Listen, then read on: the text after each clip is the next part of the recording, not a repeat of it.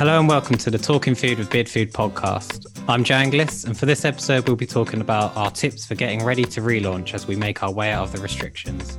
We'll be going through key consumer insight, ways of growing spend, menu hints and tips, plus cuisines to watch out for over the next few months. With outdoor dining open across the UK now, and the next milestone quickly approaching us on the 17th of May for indoor hospitality reopening in England, there is a lot of excitement and opportunities to consider for what will hopefully be the last time we have to reopen. To talk this through with me, I'm excited to be joined by two of my teammates and regulars of the podcast Gemma Benford, who is our head of customer marketing, and David King, who is our senior customer marketing manager. Hi, Gemma. Hi, Joe. Hi, David. Hi, Joe. So, in this episode, we'll pick out key areas in the subjects we're focusing on to support the sectors that we are individually responsible for. For example, I'll be discussing subjects associated to the sectors that I look after, which are business and industry, hotels, and coffee shops customers. So, before we start, David, can you give us a bit of a background on your responsibilities in our team? Yeah, I manage the communications and the campaigns that we put out to our pubs, leisure, travel, hospitals, and education customers. So, this basically means I scope and create campaigns designed to help these specific customers to adapt and to grow, and more recently to reopen. Thanks, David. And Gemma, as our head of customer marketing, can you share a bit about what you do in your role? Yeah, sure. So I lead the customer marketing team. Um, so that's really about looking at initiatives, ideas, and support to best help our customers to grow. So I can be working on a care sector initiative one day, um, education the next, restaurants or pubs the next. So it's really, really varied role, really exciting role. Very lucky.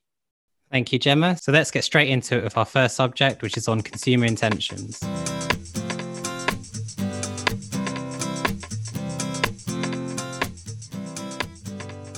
So I realize that it's still early days for this, but David, how are you seeing consumer intentions developing or changing at the moment?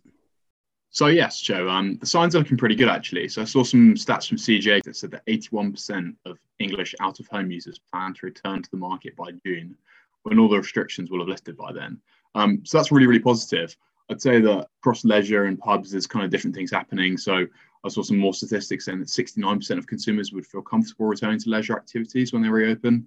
63% want to book a holiday between July and December, which I mean is not surprising. I think I'm definitely one of them. Um, and really, I think there's some really encouraging signs coming out. For pubs and restaurants, the sales were up 59% on 2019 sales for that first week, like for like sales, which is pretty great. Um, and drink sales across the whole week were up 113% across 2019. So as a kind of start and reopening goes, I think the initial signs are really, really positive. And what I'd say is that as an operator, you should be really encouraged by that, and you should be really trying to make the most of the next uh, the next few weeks. And and if you're not open yet, then plan for the biggest possible boom you can really go for. So, Joe, I wanted to ask you a question, if that's okay. I know it's normally you that asks us the questions as the host, but I think it's really important that we take a look at what's going to happen in the B&I sector, business and industry. What do you think the future is there? Uh, yeah, of course you can. It's um, it's one of the hardest ones to predict um, because everything's a bit up in the air still with how it's all going to reopen. But I suppose a lot of it depends on what the government roadmap um, will be and if we keep to the certain timelines that they have set in place. Um, however, I can say one thing for sure is that hybrid working will be the sort of new form of working for most, and the sector will will take some time to recover because of that. In our last episode, I actually hosted a panel on the change in face of the sector with guests from CH and Co and Mitie. So do go have a listen to that if you if you want to learn more on that.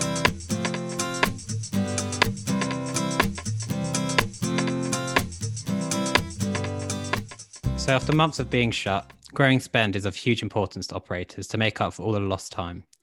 Gemma, I'll start off you here. How do you see hotels adapting to do this?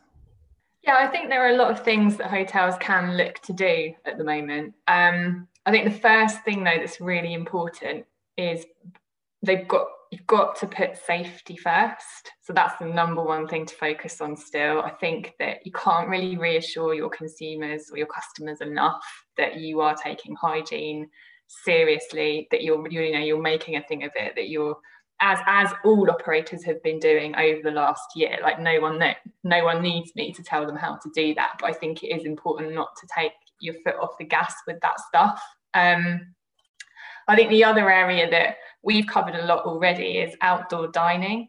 Um, and I think that there's a real opportunity with outdoor dining to take it to the next level and to do something longer term with outdoor dining. So I would say, in terms of growing spend, maybe the idea of premiumizing outdoor dining space once restrictions are lifted is something to think about and actually making it a long term income stream. I think there's potentially an opportunity with outdoor dining to create more of an experience and to charge more for outdoor dining space that really delivers on um, all of the senses for consumers. With hotels, particularly in mind as well, obviously, I can't not talk about staycations and we don't know yet whether we'll be allowed to travel abroad or you know to Europe. So I think staycations are key for this year, um, and I think it's about thinking how how can you create that trip abroad feel with a UK staycation. So whether that's um, welcoming your customers in with a glass of fizz, um, providing those little extras in the room, like bottled water in the room, maybe some more premium biscuits in the room, a little treat um, goes down really, really well. And then things like pamper packs or being able to pre book meals as well is another thing to think about. Um, I think another thing for, for hotels when thinking specifically around how to grow your spend and perhaps this one is a little bit more longer term, but it would be about rethinking your space. So, with I think what you alluded to earlier, Joe, around this hybrid model of working, it might be that consumers that are working from home, um, if that is something that becomes more of a long term trend, actually want that little bit of variation in their working week and would therefore look to go to a workspace that could be a pub, it could be a restaurant, but equally it could be a hotel where they maybe, you know, they can get their free Wi-Fi and then they can also buy like um, lunch from a set menu um, or, or have like a host a, a smaller meeting or something like that. Um, I did that just before Christmas. Um, I went to a pub local to me in Kentish Town and they did this thing where I booked in and I had the full day. So I think they opened at like 11 or so. And I had this full day where I spent, I spent, I think it was like 25 pounds on a meal. Um, and what it got me was it got me free tea and coffee all day, no matter how much I wanted. It got me a meal and then it got me a drink right at the end, um, along with kind of free internet and everything. And I was in this pub and it was just so nice to be back anyway. But I think in that atmosphere, it was just, it was such a nice change. I think I'd really encourage a lot more operators to do that kind of um, that deal to advertise home working in there because that's definitely going to be something for the future, isn't it? Yeah, that's exactly it. It just gives you that variation from working from home if you're not going into the office. It's, it's such that is such a brilliant example, David, that you've shared. Yeah, it's, it's, it's certainly something to think about. Thanks, Gemma. And I, and David, is there other than what you've just said there? How would you say things have changed for pubs, restaurants, and for the leisure sector? I just think outdoor dining is just so key now. Um, it's just non-stop everywhere that we're talking about. I know we've recently launched an outdoor uh, outdoor dining guide to support our customers with. But um, yeah, CGA again. I, you can tell I absorbed some CGA stats over the past uh, day or so. Um, but I saw some stats from them coming out that said that 75% of, of consumers said they'd be happy to eat or drink in a heated outdoor seating area. And it actually also said that around two in five venues opened up for on-site dining and, and drinking last week all outdoor, of course. And I think that's really, really amazing that um, places are really embracing it because, I mean, the British weather is pretty awful, isn't it? And so to be able to do this kind of thing and really encourage ourselves to do it is is definitely a kind of go forward.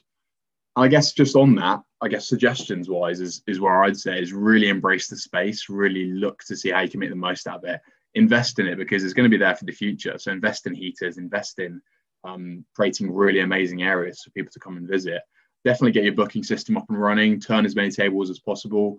Um, people have even sat there in the snow, so make sure it's covered if possible. You know, there's all kinds of different things you can do to really embrace outdoor dining. Um, so definitely put that on the radar.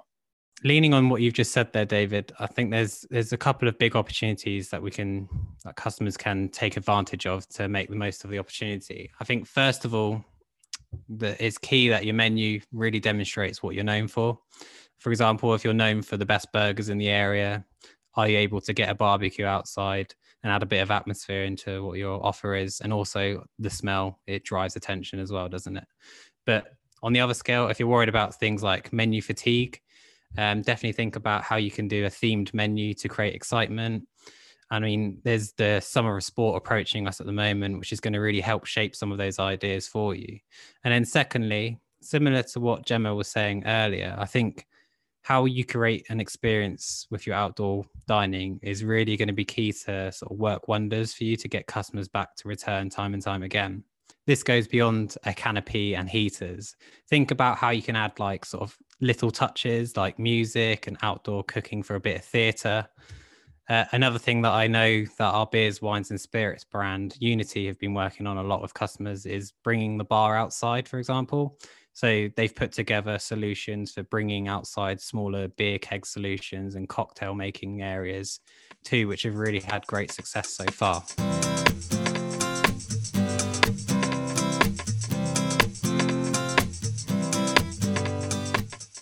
Welcome back. So now we're going to talk about menu hints and tips. So it's safe to say that menus have changed a lot in the last year for most.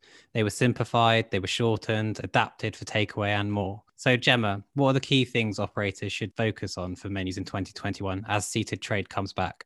So some things have changed, like you said, Joe, but also I think a lot has stayed the same.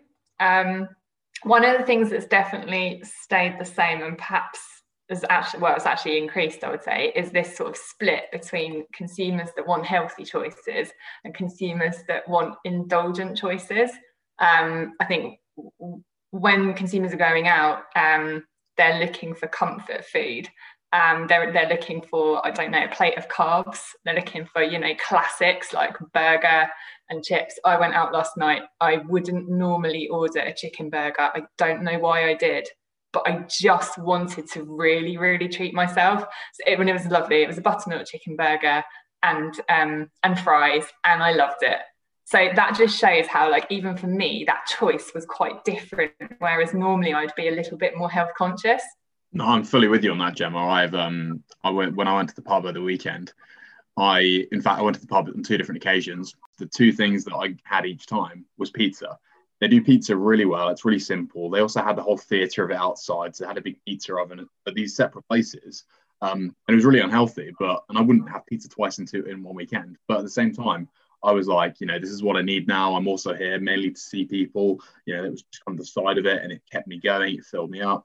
Um, so yeah, I, th- I think it's about those kind of key core favorite items. I'd say it is and i was i was also going to just go through the top five dishes on menus because these haven't changed. They are what you would expect. So we i've been looking at some stats um, from Lumina on this and at number one we have got the burger. It's not going anywhere. It's an absolute classic. Number two we've got the, the good old favorite curry and then number three you've got pizza. So exactly your point, David. I think that um, you know this this is these are all pretty unhealthy. We have got salad in at number four, but they're just. I think it's it, it, it is about wanting to treat yourself and celebrating celebrating being able to go back out to eat again. On my point around healthier, at number four we've got a salad. So we do need to factor in that there are consumers that have made health choices over the last year and they will be looking to continue that and they will be looking to kind of make sure that they're protecting themselves with their immunity. You know, immunity boosting foods is a trend that we've been seeing over the last year. Um, and people looking more into their diet and that understanding between diet and health just becoming more more well known and more prevalent. So yeah, I mean that's that's the key thing. It's about balancing that health and that treat occasion and yeah, getting those um, top menu choices in there as well. Um, some of the other areas that I've been looking at are, and I find this really fascinating, is around your pricing strategy. I think because consumers are feeling uh, the pinch in some ways at the moment, looking at how you can appear to give value for money is really important. And one of the ways when it comes to pricing to do this is to use the 95p. So pricing dishes at 12.95, 13.95, whatever it is, because consumers will anchor to the 12 pounds, even though effectively you're nearly charging 13 pounds, for example, for a dish. And it's just a subtle way to, to, to sort of give that perception of value. Um, on the flip side to that, though, when we're talking more about premium occasions, a way to premiumize your menu, if that's something that you want to do, would be to stick to round pound numbers. So literally 12 pounds, 13 pounds, and to reduce the number of words in the description. So keep it super simple. And we've done lots of research that you can find on our website about how to uh, get get your menu descriptions to do the selling for you. There's lots of interesting um, stats that have come out of that research. I think also like with the keeping your menus simpler is a, the element of when people are on their phones now to scroll through the menus and they want to have less scrolling, don't they now? Yeah. So menus last year, you were right, they were reduced um, because operationally people wanted to keep things simple. But also from a, yeah from a consumer's perspective when you are we know that ordering online and ordering through apps is going to increase so it just makes for a much easier user experience if the dishes are um, easy to find easy to navigate and yeah you're not scrolling through loads and loads of content because actually when you give people more choice they find it harder to make a decision than when you give people a little bit less choice yeah, I, I, completely agree. Actually, I think one of the really key things we've seen um, happen, haven't we? Is those simplified menus, shrinking down, sweating your assets more, using as many products for uh, as uh, or, or, as fewer products, sorry, for as many dishes as possible, being really really key. Um, again, other than pizza, things that I saw out and actually matches up quite well with our top five um, cuisines for 2021 that we launched in our Trends 2021 activity was a real focus on modern Italian, it coming out really strongly from, um, from the resurgence, from the reopening, I'd say. Um, and then looking at other pieces, Middle Eastern really out there. I've seen a lot of Japanese comfort food, ramens. There's a lot of sushi going as well. But then also things like um, things like modern Indian coming back. I know. I mean, I know big restaurants like Dishoom have been doing it really well. Um, but yeah, I've seen a lot of modern Indian out there too. And Gemma, what about with delivery and takeaway? Should operators still be investing in this? Yeah, it's an interesting one, that isn't it? Because obviously everyone has pivoted to takeaway over the last year through necessity and it's just like we're all waiting to see whether that habit has really ingrained itself with consumers. Um, and is there the opportunity from a like from a commercial perspective to operate both of those avenues?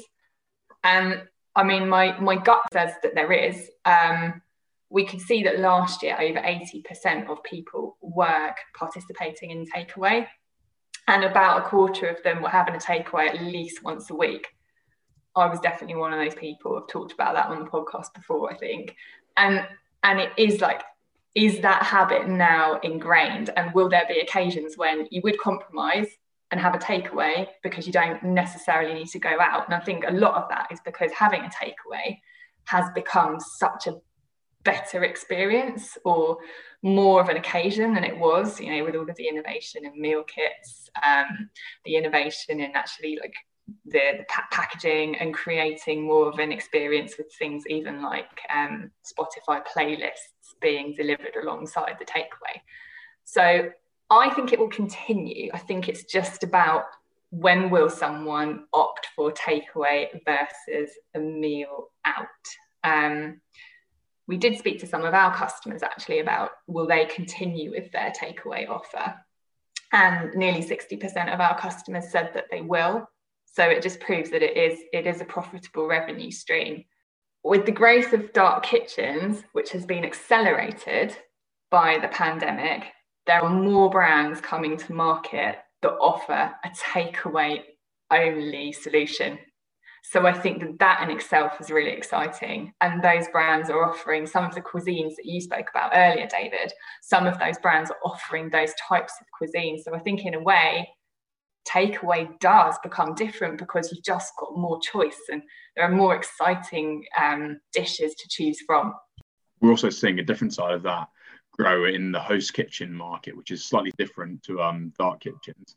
As well, we have pre-established brands basically offering their own amazing, ready-to-use brands out to operators who can use their underutilized kitchen space to create this and then to deliver to the marketplace. And really have their existing offer alongside a host kitchen offer. And I see that as a really interesting additional way for operators to make money going forwards because, as we said, you know, the delivery market's not going anywhere. So, if anything, jumping on board and, and gaining some incremental cash over it is probably a great idea. That's great. Thank you both. There's loads of ideas there, and it's really good to see these opportunities coming through.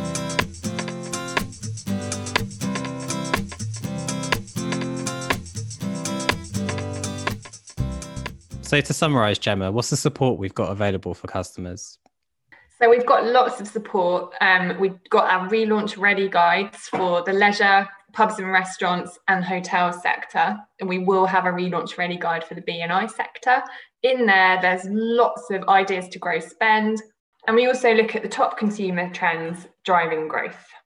Um, we've also got our back to business guides available on our website as well. We launched these last year, but a lot of the content is still relevant. So there are um, ideas and support in there, like how you can, you know, after you've been closed for a long time, how you can get back to business and some of the key things to consider. So it might be useful for our customers to have a look at those too. And you can find all of our support available on our website, which is bidfood.co.uk forward slash relaunch hyphen ready. Perfect. Thank you very much for joining us today, Gemma. Thank you, Joe. Thanks for having me on again. No problem at all. And thank you, David, for joining us as well. No problem at all. Thanks for having me on again.